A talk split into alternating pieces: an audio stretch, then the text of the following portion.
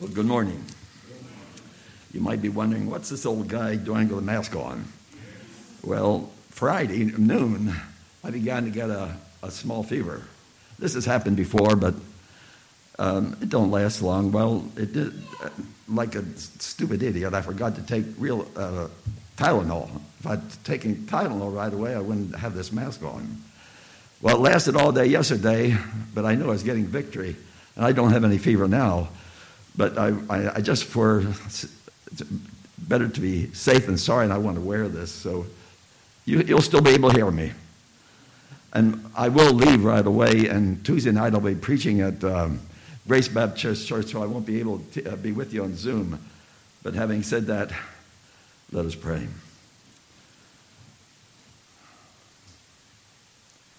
Almighty, eternal God. Holy, holy, holy is thy name. Thy word is holy. Thou art holy in all thy works and righteous in all thy ways. And now, as we are bound to share from thy holy word, we can only do that by the enabling grace of your blessed Holy Spirit. So speak to your own worthy servant the message you want us to hear today as we commit this time to thee in Jesus' precious name with thanksgiving. Amen. As Pastor Bob referred to um, this day as Palm Sunday, I had asked him uh, whether I could tie in what happened after Palm Sunday to the message on Good Friday which was sin that made necessary the cross. So, but prior, I just a few words on that famous day. You remember as the Lord reached the descent of the Mount of Olives, there was a great multitude in front and a great multitude in back, and they rejoiced and praised God with a loud voice, uh, uh, saying, uh, praising God for the wonderful works that Jesus had done. And they said, Glory Glory, Hosanna to the Son of David. Uh, blessed be the King who cometh in the name of the Lord. And it went on and on. And then uh, the trials unfolded. And the thing I want to refer to is right before the crucifixion, right before uh, Pilate was done. Uh, talking to the uh, talking to the thousands. Uh, he said the time had come for him to release one of the prisoners. That was something that Rome had made with uh, uh Israel. That at the feast day of uh, the Passover. That's what happens when you're old. You forget something that you already know. So forgive if I'm a little slow they made an agreement with Jerusalem, I guess, to uh, either patronize or whatever.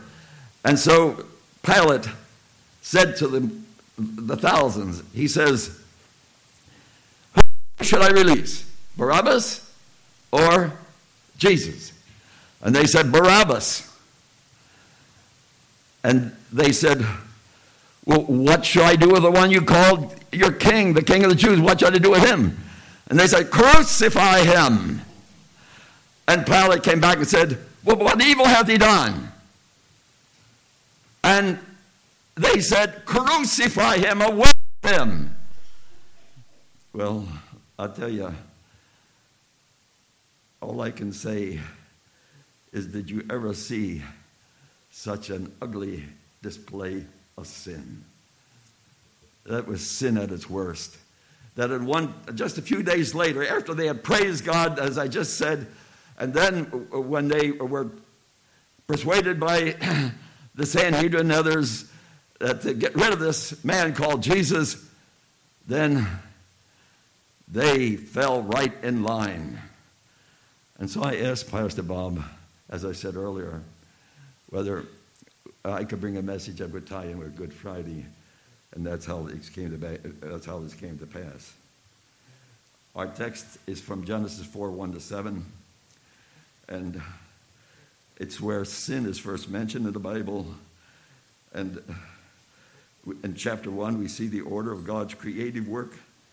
In chapter 2, we see God's personal touch in the creation of his first parents. And then the wisdom God gave to Adam to name all his creatures that flew through the air and all that was upon the ground. The first marriage ceremony and the one law God gave to them. And then, chapter 3, the adversary appears. The woman was deceived, the law was broken, and in came sin. Now, I will read the text, begin at chapter 4, verse 1. And Adam knew Eve, his wife, and she conceived and bare Cain, and said, I've gotten a man from the Lord. And she again bare his brother Abel, and Abel was a keeper of sheep, but Cain was a tiller of the ground. And in process of time it came to pass that Cain brought of the fruit of the ground an offering unto the Lord. And Abel, he also brought of the firstlings of his flock, and of the fat thereof. And the Lord had respect unto Abel and to his offering, but unto Cain and his offering he had not respect. And Cain was very wroth, very angry, and his countenance fell. And the Lord said unto Cain, Why art thou wroth? And why is thy countenance fallen? If thou doest well, shalt thou not be accepted? And if thou doest not well, sin lieth at the door. And unto thee shall be his desire, and thou shalt rule over him. This was right in the very beginning. God said the only approach to God would be through death. And the Old Testament, as you know, death of and whenever they offered a sacrifice in the Old Testament, it was always right before the Lord, before the Lord at the gate of the temple. And so you remember uh, Genesis 2:16, on the day that you disobey me, you shall die. That still never changed. And so Abel knew he was a sinner. So he knew the only way he could come before God that there had to be a death. And so he had to offer the death of a substitute. And that's why it's been down all through the history of Israel. Yet, it could be, Cain's, Cain's response will be dealt with throughout the message. It could be added that there are many Cains in the world today in their attitude about sin and their attitude about God and one's approach to God.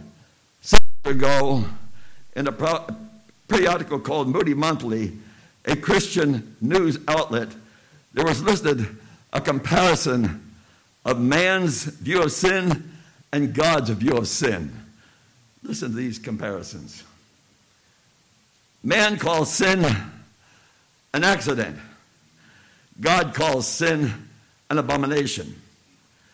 Man calls sin a chance. God calls sin a choice. Man calls sin an error. God calls sin an enmity. Man calls sin a fascination. God calls sin a fatality. Man calls sin an infirmity. God calls sin an iniquity. Man calls sin a luxury. God calls sin a leprosy. Man calls sin a liberty. God calls sin lawlessness. Man calls sin a trifle. God calls sin a tragedy. Man calls sin a mistake. God calls sin madness. And man calls sin a weakness, but God calls it willfulness. And now, a few words on the definition of sin.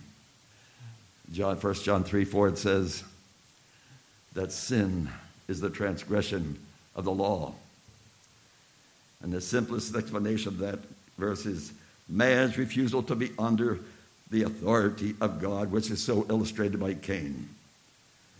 And he is also the father of all who think that God will be or should accept their good works. It's interesting, John 5 29, it says, Jesus was speaking, he said, And all shall hear my voice, and they shall be resurrected from the dead. Some be resurrected for good unto the resurrection of salvation. Uh, and the, the, the, the, uh, and there will be those raised again to the resurrection, uh, that, that done evil to the resurrection of damnation. That word evil speaks about something that is worthless, something that has no value whatsoever. And I don't care how good we might think we are, we can't offer anything to God because of sin in us and sin upon us. You see, Abel understood that there had to be a death taking place. See, and I'll, I'll illustrate that a little bit later with the do and the done religion. But until we understand that we can't approach God on our own, a death had to take place. And that death took place in Jesus Christ, and that's why we look to Him and praise Him and love Him. And the older I get, the more I love Him. And the more I want to serve Him until I don't have any more breath. Just um, see, Bible says in uh, uh, Luke 6 46, no, I'm sorry, in Isaiah 6 46, 64 6, it says, and we're all as an unclean thing. And all our righteousness is as filthy rags. And we do fade as a leaf. And, the iniqu- and like our iniquity, it takes away like the wind.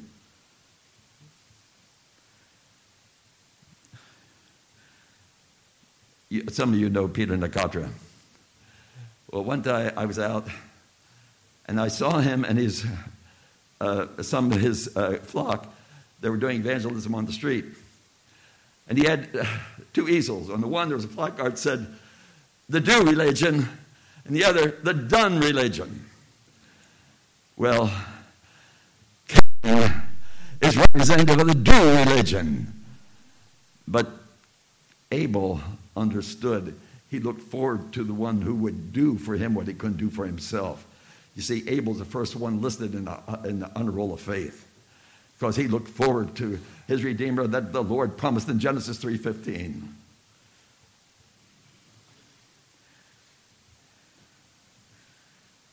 By the way, sin is a voluntary act of the will. I want you to picture this. Eve had heard what God told Adam, and he she also told Satan the same thing. When we eat of the fruit of that, you'll die. But then Satan came back, no, you will not die. God's withholding something good from you. So there she was at the tree. She saw that the tree was good for fruit. So were all the other trees. She saw that it was pleasant to the eyes. So were all the other trees pleasant to the eyes. But then she saw that it would be one to make one wise, and then came forth the will. The first sin in heaven became the first sin on earth. And we have suffered ever since. Romans 3:23 says, you know that all have sinned and come short of the glory of God. Most uh, will refer to that as missing the mark. Someone said it's shooting at the wrong mark. And uh, then there's Wycliffe Dictionary says sin is anything contrary to the character of God, for God's glory is the revelation of his character, and God's character is revealed in his laws. It also is an individual rebellion against God. That's why David said in Psalm 51 4, he said, Against thee only have I sinned and done this evil in thy sight. And over 40 times in the scripture, it says, I have sinned against the Lord. I have sinned against the Lord. And every time we sin is against Him.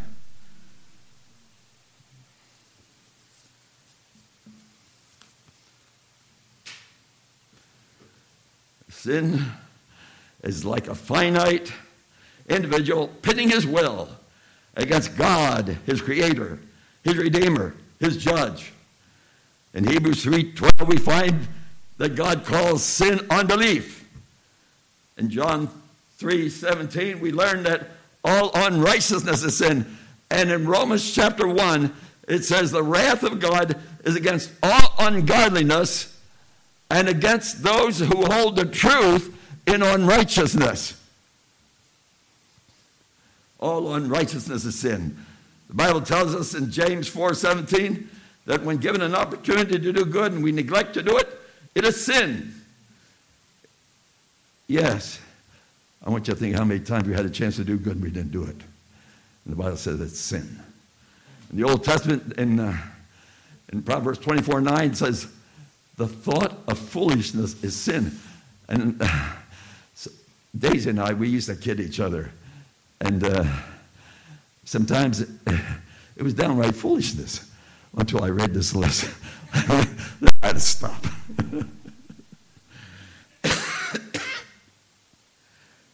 and then there, I want you to, I, w- I want to, this last definition, I want to begin by asking you a question. I want you to think back over your life and try to remember how many times in life's experiences you took action without faith. It's worthwhile. The Bible says to take action without faith is sin. Romans 14 23. Secondly, I'd like to talk about the character sin. To be in rebellion against divine authority, that's what the character sin is, typified by Cain. And then the testimony of Moses. There was, I don't know if anybody was tried more in Scripture than Moses.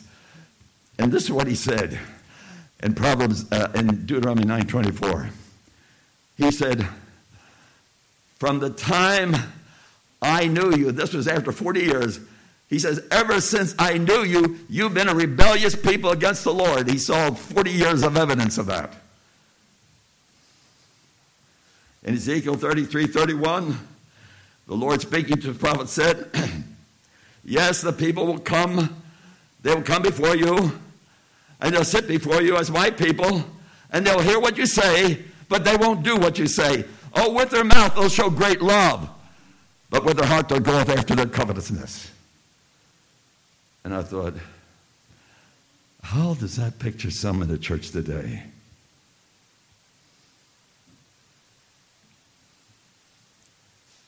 In Romans 8 9 is another characteristic of sin where it says the natural man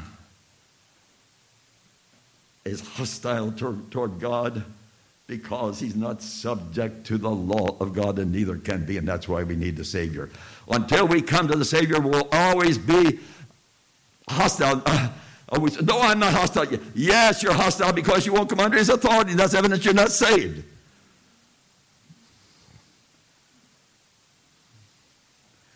In Luke 19 14, there's a parable the Lord made known this characteristic of sin by referring to himself in the parable as a nobleman and the citizens in the parable referring to the Jews who declared, We will not have this man reign over us. The character of sin is in its sinful lusts, which are ever dormant, but ever ready to spring to sinful action when fueled by this world system. And this world system, listen to what it says Live not the world, neither the things that are in the world, for all that is the world is not of the Father, but of, but of the world. excuse me. For all that's in the world, the lust of the flesh, the lust of the eye, the pride of life is not of the Father, but of the world. And the world passeth away, and the lust thereof, but the door of the world, the Father abideth forever. In our generation, we have made God to fit in with our culture by Americanizing the gospel and thereby Americanizing Christ.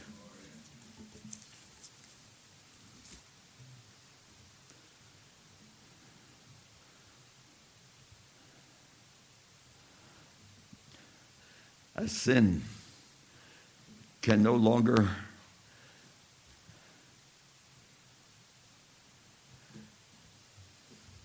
excuse me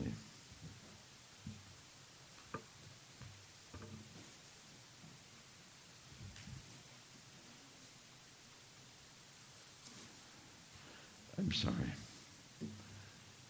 The character of sin pretends to be what it is not. And we see that so well uh, revealed regarding uh, uh, Ananias and Sapphira and Simon Magus in chapter 8. The character of sin is called deceitful. It never fulfills what it promises. Oh, illicit sex is advertised as exciting and maybe for a short time, but then the emptiness of a violated conscience. Do Do you remember in 2 Samuel chapter 13, Absalom had a sister, a beautiful sister called Tamar. And he also had a brother from another mother, from another wife. Well, Amnon loved this Tamar. It was a physical love, but he wanted her in the worst way. And so he concocted a scheme to get his father's permission to have, he pretended he was sick, and then he pretended, then uh, he asked if Tamar could come and prepare a meal for him. And so he did, and he ordered all the servants out of the house. And when Tamar brought the food into him, what did he do? He grabs her and rapes her, and the love that he had for her was surpassed now by the hate that he had for her. You talk about deceit. Another example is seen in Ecclesiastes 8:11. Because the sentence against an evil work is not executed right away, the heart of man is fully set to do evil. Yes, the human character made in the image of God and after his likeness and degraded by sin. It, it, it wounds the conscience, it robs of peace, and, re, and replaces it with guilt and shame. And Judas is a good example. John Owen said, The deceitfulness of sin is to draw the mind away from its ugliness and its consequence. Deceitfulness of sin majors upon the grace of God and a leniency towards sin, as it says in Jude 4.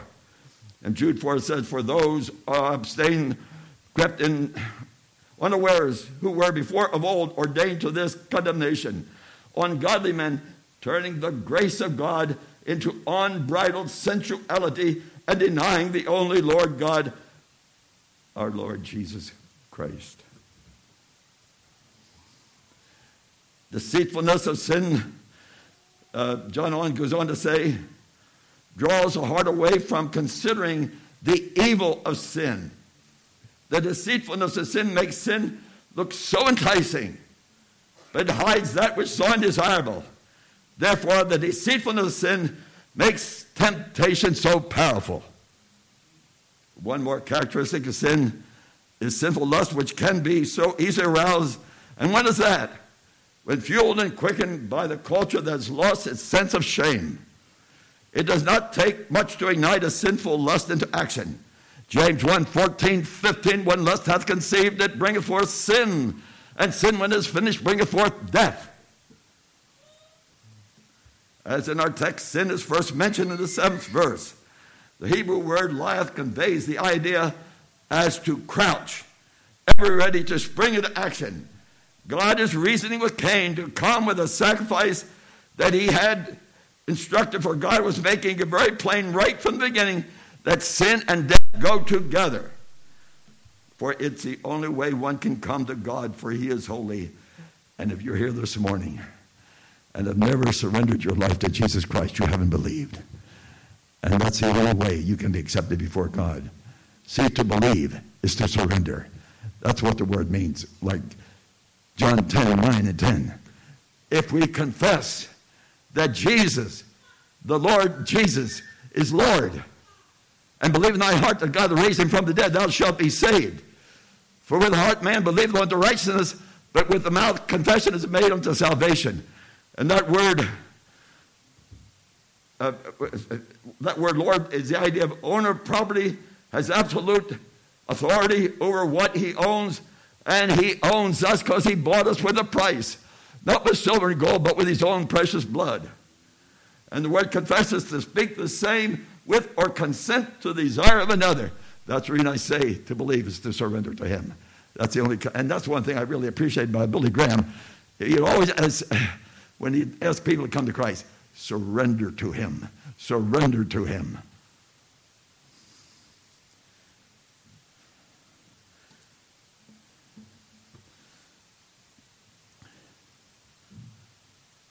It's the only way one can come to God for his holy.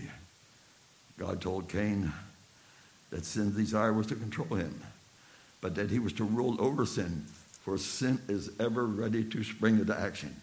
Now listen carefully. Cain refused the grace shown unto him by God, his maker, and so what happens? And sin, now no longer in a crouch, sprang into action, and the first murder was committed. You see, verse 7 is so important for if we know to do right as God's words instructs us, and then we go our own way like Cain did, sin will spring into action, which is illustrated all through the Bible. Thirdly, sin cannot be hidden. Dr. Stoll, I was a young believer uh, back in, well, uh, well, I became a believer when I was 37 back in 1966. They had a pastor at the church. He was a godly man. And every now and then he'd come in with some quaint sayings. And he gave a saying that I never forgot. He said, You can commit sin one by one, but you shall, you shall pay for sin two by two. I never forgot that. That is why in the Lord's salutation to the church of Thyatira, he, uh, in his salutation, he, he introduced himself as the uh, Son of God who hath eyes like a flaming fire. You see, the church of Thyatira was caught up with sexual immorality. And he wanted to see how, he, wanted, uh, he wants us to know how well he sees everything goes on in our sexual uh, uh, lawlessness. Remember when Saul of Tarsus was on the road to Damascus? How did the Lord reveal himself to a shining light that was shown brighter than the heaven, than, than the sun? When uh, I wonder, I know, I know there is, there's a lot of sexual sin in every church. And Pastor Bob told me one time when he was at a pastor's conference, he said the greatest sin that they have in the churches, that the trouble is sexual sin. I want, I want you to listen to this very carefully. When those who profess his name engage in fornication, or adultery or entertain themselves with watching pornography. They do it in the light of his countenance. And beyond that, as we learn from 1 Corinthians 6 15 to 17, when one has the Holy Spirit and then engages in sin outside of marriage, that person takes the Lord with them in committing that sinful act. And Hebrews 4:13, one of my favorite things is now open for the eyes of him with whom we have to do. In Psalm 90, verse 8, David reminds us that even our secret sins are done in the light of his countenance. That is why he prayed in verse 12, Cleanse thou me from secret faults. Most believers are acquainted with David's affair with Bathsheba, the wife of Uriah. I mean, the husband of Uriah.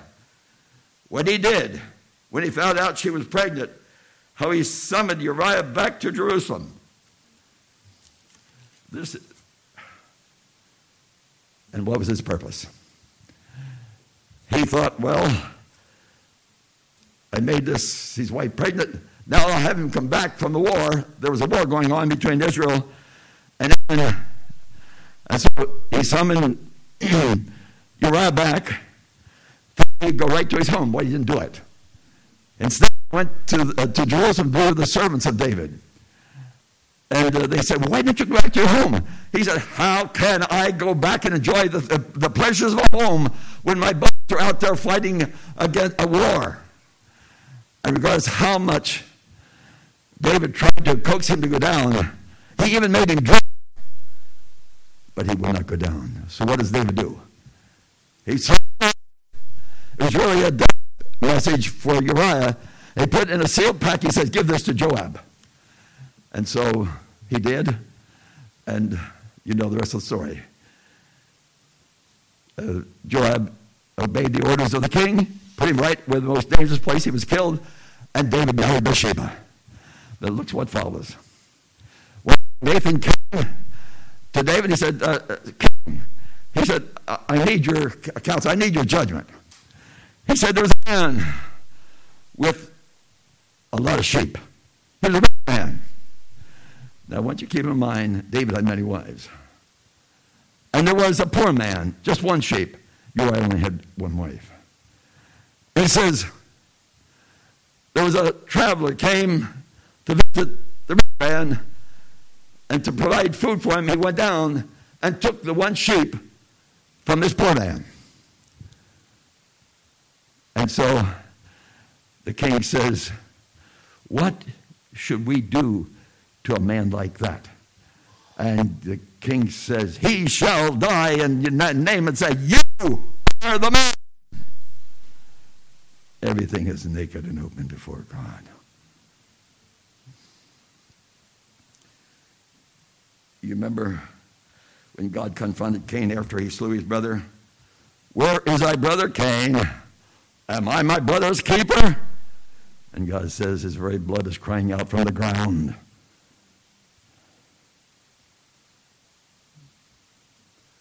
God had given strict orders to Joshua and his army with the conquest of Jericho that all spoils of the battle were under God's curse. Achan's lust for financial security was greater than to be in subjection to God's word. He hid the spoils of victory in the assembly tent, but his sin found him out. Ananias and Sapphira thought their pretense would be safe and secure, but their sin of lying found them out. We ought to take sin seriously. See, Proverbs 12 22, lying lips are an abomination to the Lord. The they who deal truly are his delight. And I, in my many years, I've seen people lie so easily, exaggerate or diminish, but every lie imitates Satan because he is a liar from the beginning.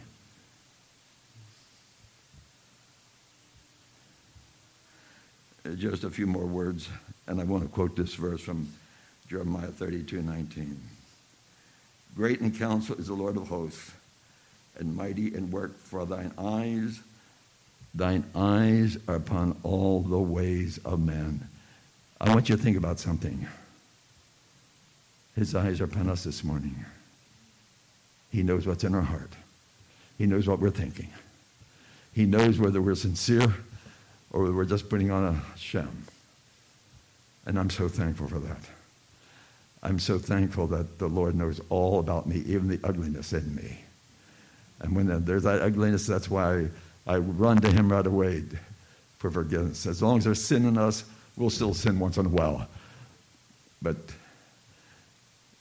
God wants us to hate sin like He does.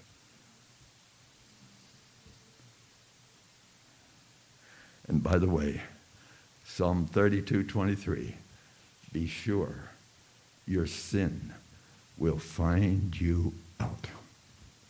Fourthly, dealing with what activates sin.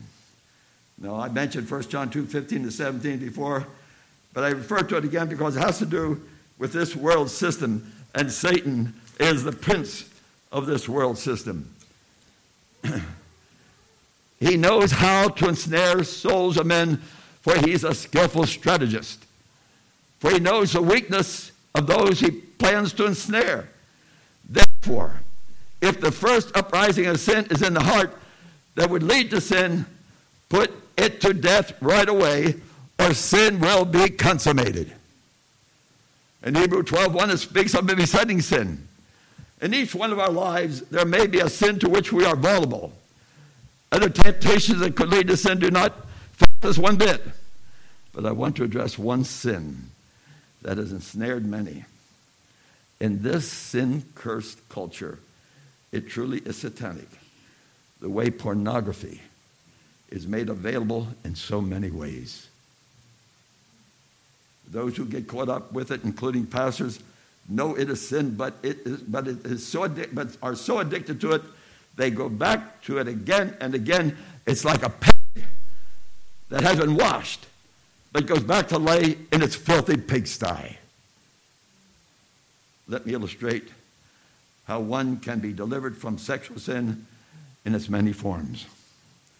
There was a man who was a believer and he got caught up with the sin of homosexuality. To get victory over the sin, he went to a, a very well known Christian counselor. And uh, regardless, and this covered a period of many weeks. But after a visit, after a couple weeks after the visit, that urge to engage in that sin would be so great he would he, he just thought he had to partake of it. He had cried out to God, but God wouldn't help him. And the council, he was at his wits' end. He didn't know how to get this man victory. And then the Lord gave him this insight. He said, You may cry out to God to get victory over this sin when the urge comes. But he said, You're unwilling to shut the door.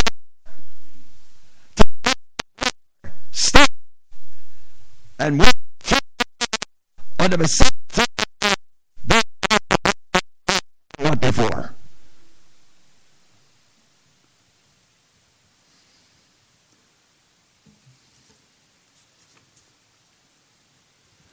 If you're here this morning and are caught up with sexual sin or any sin that you have not gotten victory over as a child of God, make a vow to shut the door to that sin no more. And the Lord will be sure to help you, as I said. If there is that which creates lust, take it away and go to the Lord in prayer. Now, I want, to, I want you to listen to something very carefully. I'm going to quote Colossians 3 1 to 4, and I want to listen to the words after that. If you have with Christ,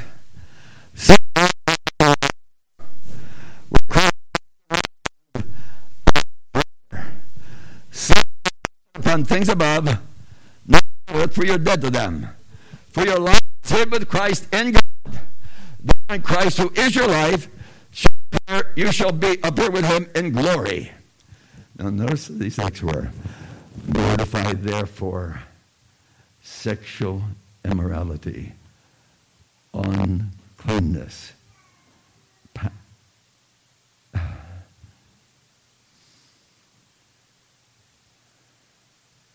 affections which are not pure. Sinful, sin, I'm sorry. You can you think you have it memorized, but you don't. Let me start again. Mortify, therefore, in your body, put to death sexual immorality, uncleanness, affections that are not pure, sinful passions, evil desires, and covetousness. Just think what he says something so beautiful, then he comes in with uh, uh, about death. I can only tell you.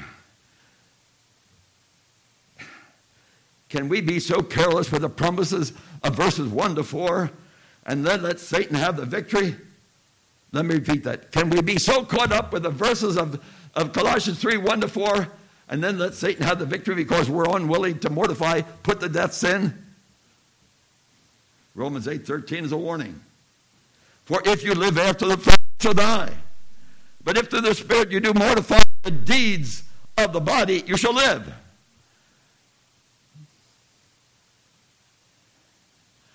I shall have more to say about this in our application. Fifthly, the consequence of sin.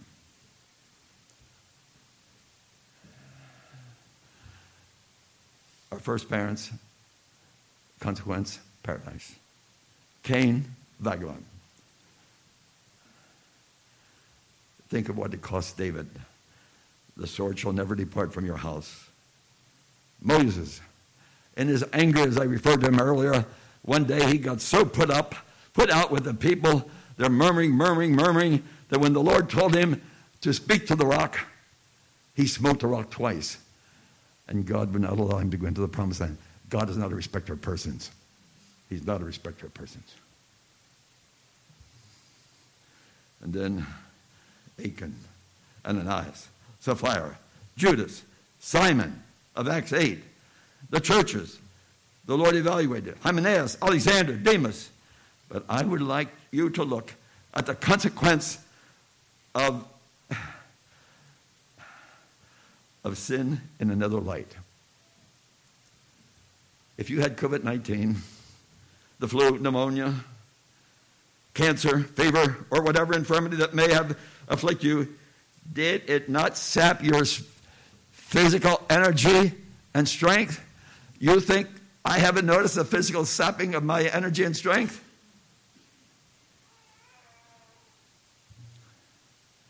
I come from the farm. And we had soil that was free of thistles and weeds. When it was well watered and cultivated, it brought forth fruit, abundant fruit. But then we had another area that was uh, contaminated, just contaminated with seeds, with uh, weeds and thistles. And of course, it took away the life of the plant. Hence, there was no value to the farmer. In this case, it was my dad. In the spiritual realm, when sin has its grip on the body and affects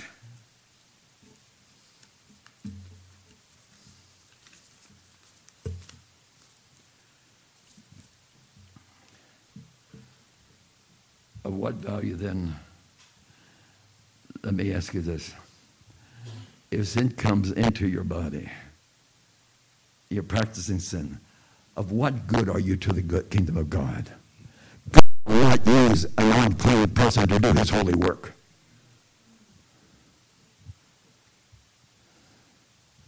Listen to what it says in 2 Timothy 2 19 20. Nevertheless, the foundation of God standeth sure and having this seal, the Lord knoweth them that are his, and we who name the name of Christ depart from iniquity. But in a great house there are many vessels, some of gold and silver, and some of wood and earth, some to honor and some to dishonor. And if any man will purge those, uh, uh, those things of uh, dishonor, he said, Yes, you'll be used. You'll be used of the Lord You'll be sanctified in every good work, and you will uh, you'll be able to count for the kingdom of God. Look at what sin did to the church at Sardis, Laodicea, Pergamos, Thyatira, and Ephesus. And you know why the Lord evaluated Ephesus first? Because it says they left their first love. And that is why the Lord reproved them. For if you leave your first love, easy it is to experience the consequence of sin.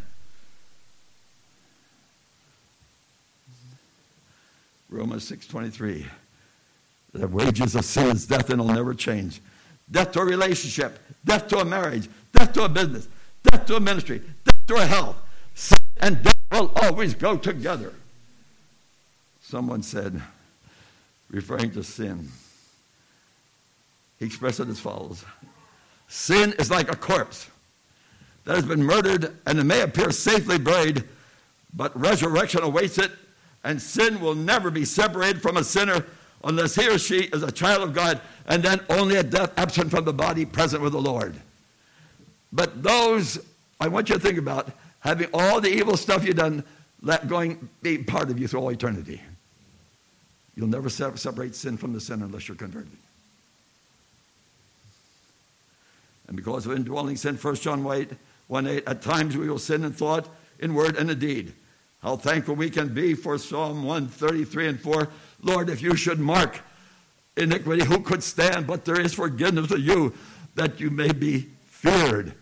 If we confess our sins, he is faithful and just to forgive us our sins and to cleanse us from all unrighteousness. Praise his name. Sin saps our spiritual energy and I'm old enough to know that. And that's a great consequence. Just a few words on application. We're living at a time when sin is glorified, and many professing Christians live as if there were no moral absolutes. Or we live in a culture where there's no modesty nor sense of shame. Early in the 20th century, Billy Sunday testified what was happening in his day that sin was treated as a powder puff. But sin will never, never will ever be a mortal enemy to one's eternal soul and should be treated as a rattlesnake. For a few minutes, I would like to expand what it means to shut the door to sin, which was mentioned earlier. John MacArthur, listen to what he said we must see sin as a sworn enemy and commit ourselves in slaying it. Wherever, whenever it rears its ugly head. John MacArthur also said this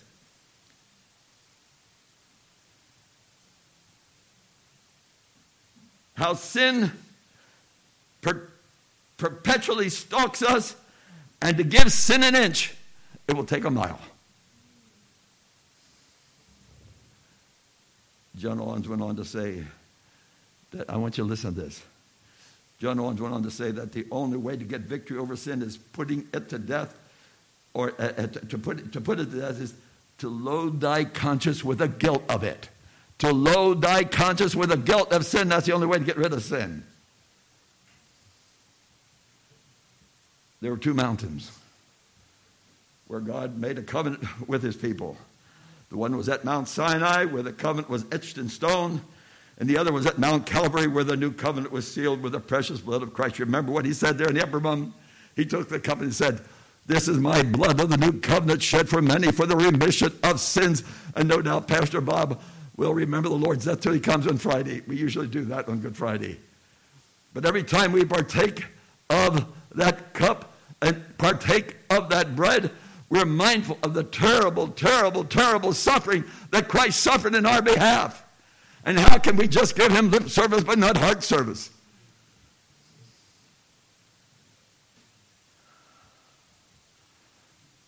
Which begs the question is communion and fellowship with our Lord of such little import that we dare engage in sin for which all the ordinances which were against us was nailed to his tree?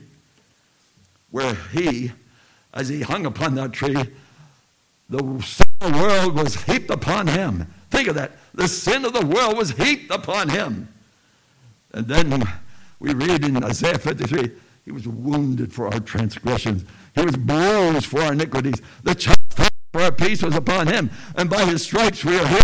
And the Lord has laid upon him the iniquity of us all. And then Galatians 3 10, 13, we know that if we break God's law, we're under God's curse. But what did he do? He redeemed us from the curse of the law, being made a curse for us, for it is written, Cursed is everyone that hangeth upon the tree.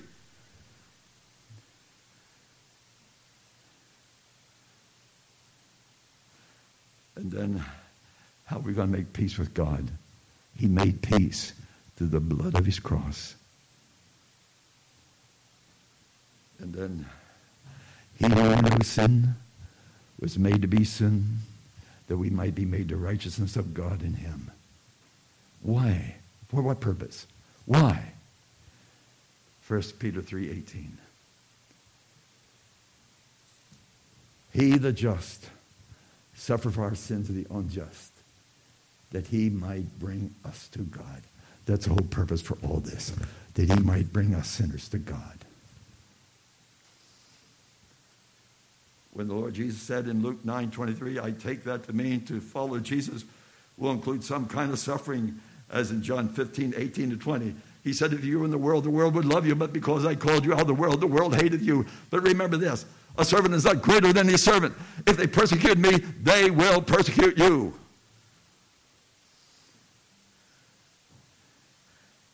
But I also believe in that verse in Luke 9 23 where he said, deny yourself and take up your cross and follow me. I also believe that he meant to kill sin, to, to apply the cross, apply the cross to kill sin at its first uprising in the hearts. For someone has said, use a cross to kill sin, or sin will kill you.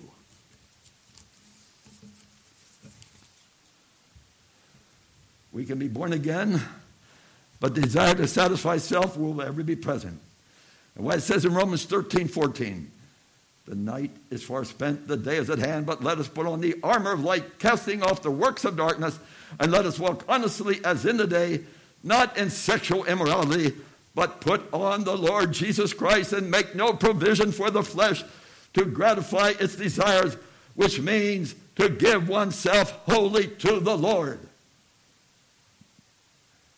1 Peter 2.11 Dearly beloved, I beseech you as strangers and pilgrims, abstaining from flesh and lust which war against the soul. Oh, that we might have a greater understanding of the majesty and the glory of our God, like Isaiah had in Isaiah 6 3. And you remember that very well.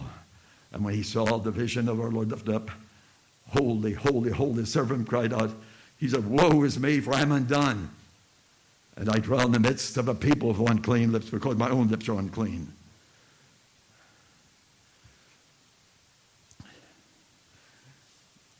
I know it's past time, but I want to end with this.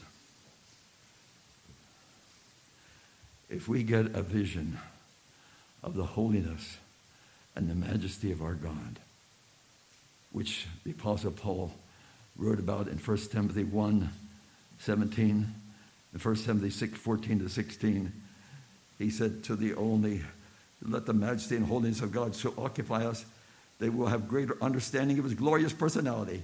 And what will this do? It will give us a greater humility to put to death the pride of heart that leads to sin. Amen.